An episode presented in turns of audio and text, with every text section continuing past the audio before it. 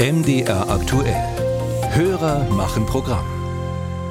Und da kümmern wir uns jetzt um ein Thema, das wir in dieser Rubrik immer wieder bearbeiten, weil es Sie beschäftigt, die Spritpreise an hiesigen Tankstellen. Auch Helfried Körner aus Schilder hat uns dazu eine Frage geschickt.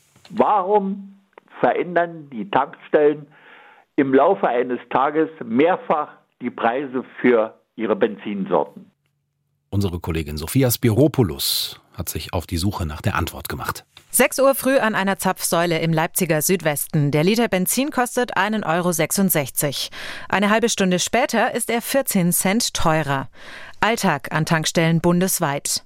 Dieser Preiskampf ist ungewöhnlich für den deutschen Markt, räumt Alexander von Gersdorf ein, Sprecher beim Mineralölverband N2X.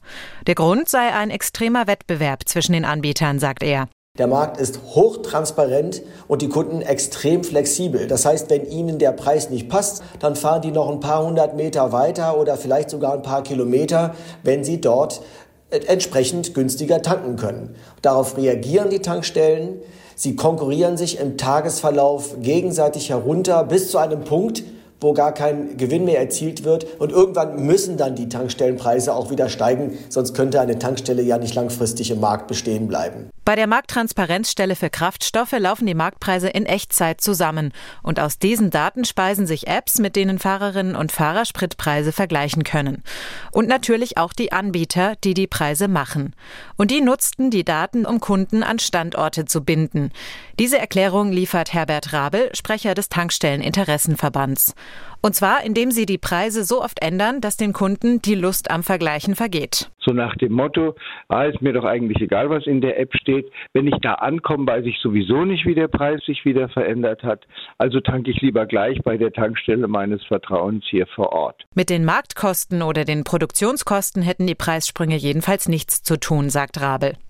Der ADAC hat im Mai 2023 die Preisentwicklung aller Tankstellen in Deutschland untersucht. Ergebnis?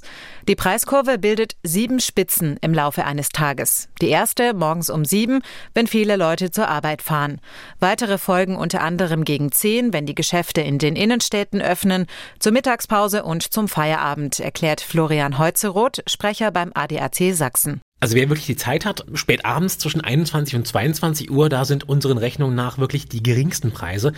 Geht auch schon so ab 18 Uhr, dann kommt aber nochmal so eine kleine Spitze. Also wer wirklich die Möglichkeit hat, zwischen 21 und 22 Uhr zu tanken, der sollte das dann auch nutzen. Auch Ralf Reichertz berichtet von über 30 Preissprüngen am Tag. Er leitet das Referat Verbraucherrecht bei der Verbraucherzentrale Thüringen und meint, es wäre vielleicht nicht verkehrt, wenn auch der nationale Gesetzgeber, also der bundesdeutsche Gesetzgeber, überlegt, eine Grenze festzulegen festzulegen, wie oft am Tag dürfen die Preise angepasst werden, weil natürlich die aktuelle Situation für viele Verbraucher nicht befriedigend ist, weil man wirklich nicht mehr ähm, im Blick haben kann, wie gerade äh, die Preissituation ist. In Österreich beispielsweise dürfen Spritpreise zwar beliebig oft gesenkt, aber nur einmal am Tag erhöht werden, und zwar um 12 Uhr.